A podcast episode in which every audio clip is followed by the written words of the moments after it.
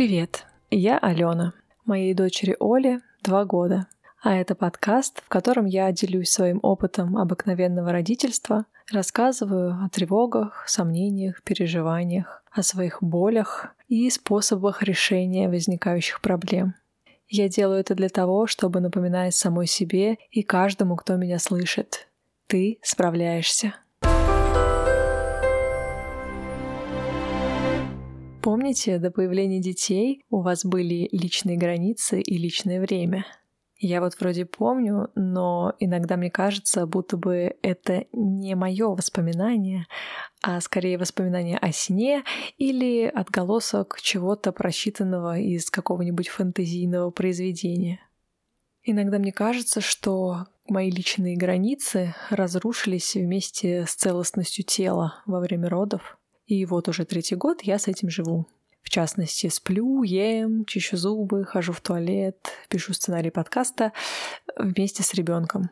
О том, чтобы просто полежать на диване с книжкой или под сериал, поесть каких-нибудь чипсов или конфет средь бела дня на протяжении какого-нибудь подходящего для меня времени, я уже даже не мечтаю. Чтобы организовать вылазку из дома в одиночестве, мне нужно приложить столько усилий и каких-то логистических уловок, что чаще всего я думаю, а оно мне вообще надо. Но все же это организовать гораздо проще, чем, например, свидание с мужем. Поэтому можно считать роскошью, если нам удается куда-нибудь сходить вдвоем пару раз в год. Теперь те вещи, которые до появления ребенка казались естественными и легко осуществимыми, после расширения ячейки общества превращаются в невыполнимую миссию, ну или очень-очень трудно выполнимую. Я знаю, что есть семьи с помощниками, и, конечно, я очень рада за эти семьи, но не от всей души. Я знаю, что у некоторых семей подобные проблемы, которые я только что озвучила, решаются на раз-два. Например, одна моя знакомая забирает к себе внука в пятницу вечером, а родители, посвежевшие, довольные, приезжают за ним в воскресенье вечером. Они практикуют это с девятимесячного возраста ребенка, и, конечно, звучит это просто фантастически. Однако у нас другая ситуация, поэтому я могу поделиться только своими способами выживания в условиях дефицита личного времени и постоянного нарушения личных границ. Конечно, не существует никакой волшебной таблетки. Я руководствуюсь универсальными приемами, которые работают, мне кажется, для всего в родительстве, да и не в родительстве тоже. Я условно выделила четыре таких приема, и все они начинаются на букву «П». Переждать и поплакать, попросить помощи, пренебречь сном и проявить твердость. Вот на этих четырех платформах держится мое родительство. Сейчас я приведу примеры на каждый из пунктов. Пункт первый. Переждать и, если хочется, то поплакать. Это было мне особенно актуально в первые месяцы после рождения дочери. Вот она вроде бы снаружи, но все так же сильно, если не больше, нуждается во мне, как и во время беременности. Первые три месяца называют периодом донашивания. Младенец все время был у меня на руках. Она или спала, или сосала грудь, или спала с грудью во рту. А я не понимала, что происходит, что мне делать, как так вышло, что я больше себе не принадлежу. И я думала, что вот так будет всегда, и эти чувства навсегда со мной. Я первые три месяца провела на диване, с Олей в руках и сериалом «Кости» по телевизору. Меня спасали злаковые печеньки с яблоком и литр чая, потому что это было тем, что ребенок у меня точно не отнимет, по крайней мере, вот в эти первые месяцы. Чего не скажешь о возможности делать что-то двумя руками и тогда, когда я этого хочу. Бывали сложные дни, часы, недели, когда Оля плакала, а я никак не могла ее успокоить, и тогда я плакала вместе с ней. Да и сейчас, знаете ли, бывает нет-нет, да и всплакну, особенно когда двухлетка истерит, а я уже не в силах ее успокаивать, не понимаю, как мне быть, и вообще-то мне тоже плохо. Это не стыдно, Это значит, что я тоже живая. Но каждый сложный период заканчивается. Да, его сменяет новый сложный период, но в этом новом я каждый раз чуточку опытнее, чем я была в предыдущем. Я повидала некоторые сложности, я с ними справилась, а значит, справлюсь и со всеми остальными, даже если прямо сейчас мне так вовсе не кажется. Например, сейчас мы с Олей завершили грудное вскармливание. Она приучена к горшку, спит отдельно, засыпает сама. И уже даже на пару часов ходит в детский сад. Два года назад это все казалось мне недостижимой высотой. Я читала об опыте мам, которые уже все это преодолели, и не верила, что смогу когда-нибудь дожить до этого момента в своем родительстве. Но все не навсегда, и все проходит. Но это вовсе не значит, что то, что мы чувствуем в моменте, тревогу, усталость, затроганность, раздражение, злость, бессилие, что все это не имеет смысла и права на выражение. Еще как имеет. Пункт два. Попросить помощи. Казалось бы, самая простая вещь на свете. Вот двухлетка дала бы шикарный мастер-класс тем, кто не умеет просить помощи. Двухлетке помощь нужна вообще во всем. Ну, в определенные этапы, конечно. Иногда им ничего не нужно от нас, но все-таки большую часть времени двухлетки хотят внимания любой ценой, поэтому просят помочь даже там, в чем они вообще-то сами большие уже специалисты. Но, как оказалось, сложности у меня с этим довольно серьезные. Причем сложнее всего просить о помощи самых близких, непосредственных участников событий. Например, мне в начале родительства было просто физически сложно просить мужа посидеть с Олей лишний раз, лишний час. У меня язык не поворачивался, и внутри все сжималось от напряжения, потому что мне казалось, что я должна сама со всем справляться, но вообще-то я не должна. Сейчас, конечно, полегче. Мы много раз этот вопрос обсуждали на своих семейных советах. В итоге я выбрала для себя более приемлемую тактику. Чаще всего я не прошу что-то сделать для меня, а предупреждаю, что вот такого-то числа я пойду туда-то на такое-то время, а ты сидишь с Олей. Ну а всякие бытовые штуки муж и сам начал без просьб выполнять практически в том же объеме, что и я. Еще иногда мы просим родителей посидеть с Олей. Ну, во-первых, это не часто происходит, а во-вторых, приносит радость родителям. Могут возникнуть сложности из-за Ольного отношения к ситуации, из-за ее настроения. Звезды не так сошлись. И вот вчера она хотела общаться с бабушкой, а сегодня не хочет. Но это уже дело третье. Мне кажется, тут важно еще до планирования беременности поработать с собой и внушить себе, что просить о помощи не стыдно. Это нормально. И это важно. Особенно, когда молодая мама на пределе. И, как ни странно, но никто не обязан читать наши мысли и догадываться сам, что помощь нужна.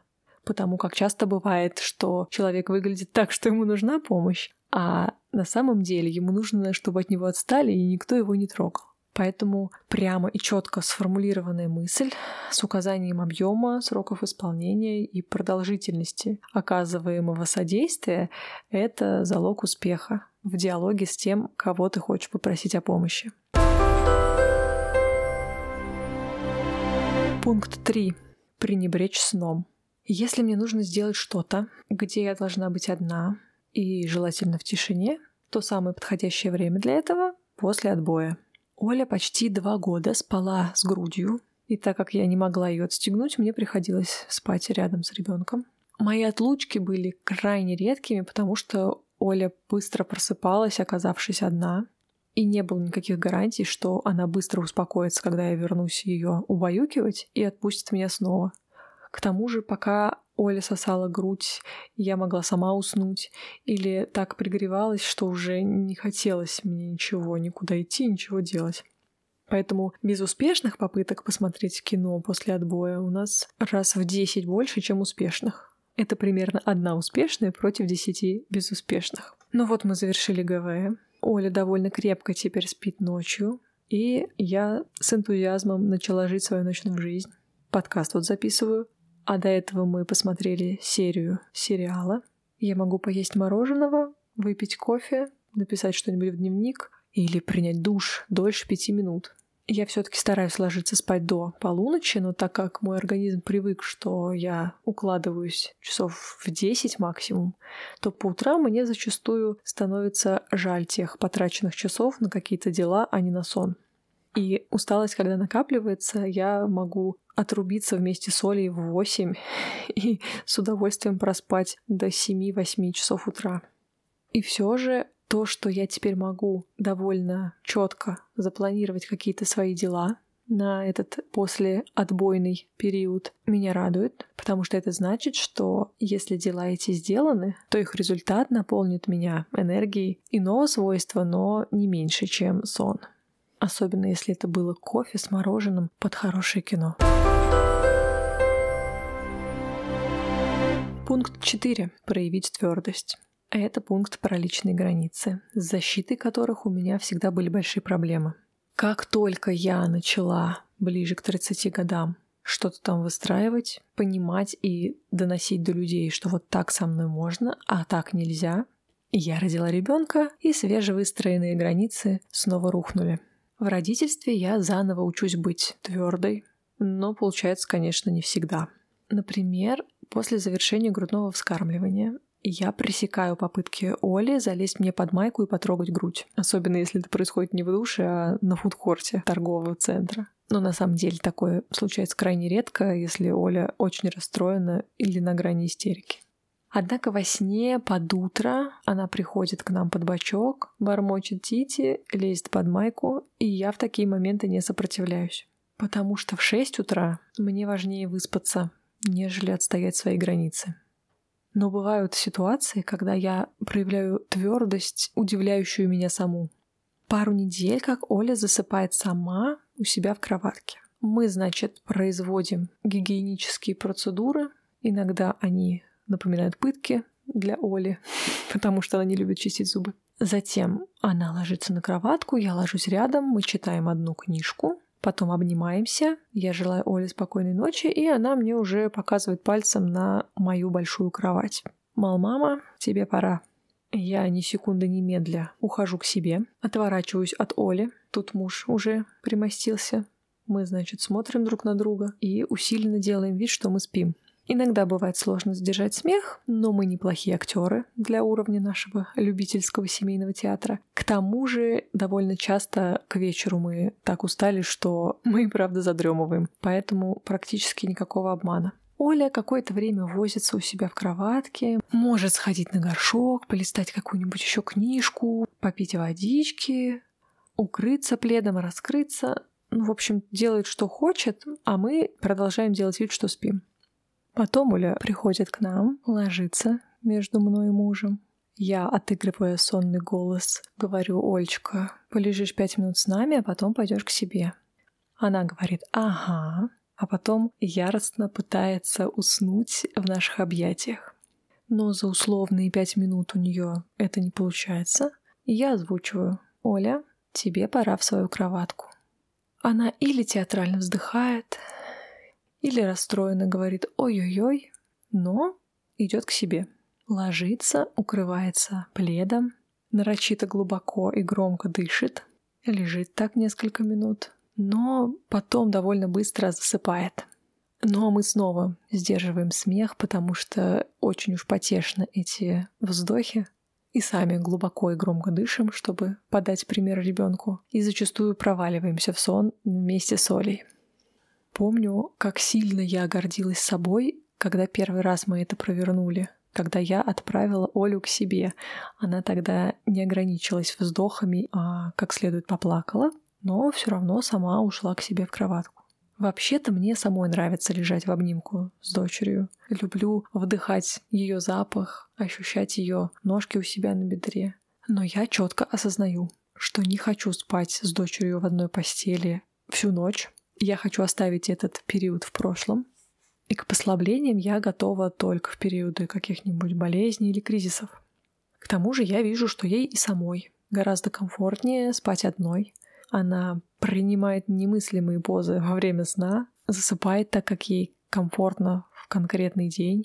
Иногда она засыпает, полностью укрывшись головой одеялом, иногда утыкается в подушку. Ну, в общем, выбирает свой способ, и так как я в это время притворяюсь спящей, я не вижу и не могу скорректировать, потому что мне вдруг покажется что-то слишком опасным.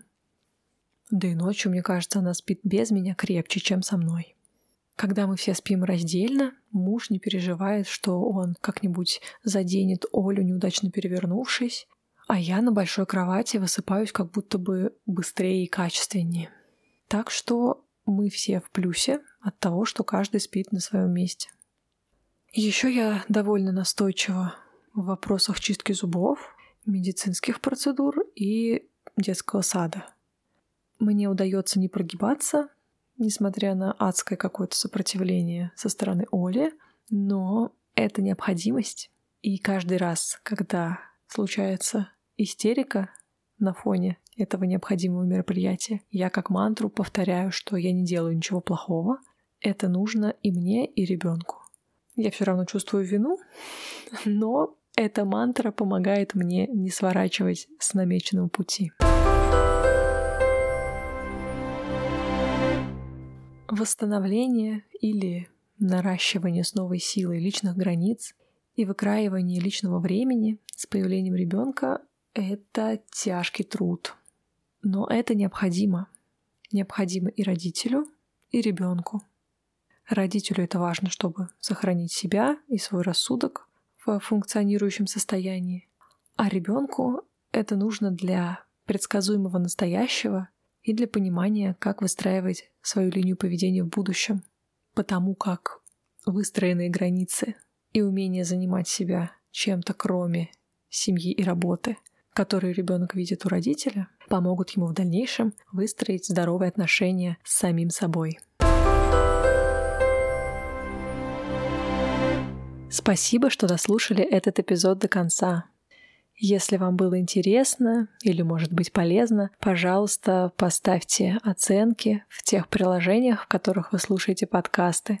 Будет здорово, если вы напишете отзыв или оставите обратную связь в моем телеграм-канале, ссылку на который вы найдете в описании к эпизоду. Также я благодарна каждому, кто рассказывает о подкасте в своих соцсетях. Чтобы рассказать об этом эпизоде, вы можете сделать скриншот во время прослушивания или даже запись экрана с понравившейся цитатой. Можете выложить это в сторис или опубликовать в посте и прикрепить ссылку на эпизод, который вы тоже найдете в описании. Или же можете взять ссылку из того приложения, в котором слушаете подкасты. Она прячется под кнопочкой «Поделиться». Все это важно для того, чтобы подкаст находили новые слушатели, и мы все вместе справлялись с вызовами родительства бодрее и энергичнее. Услышимся через неделю. Пока!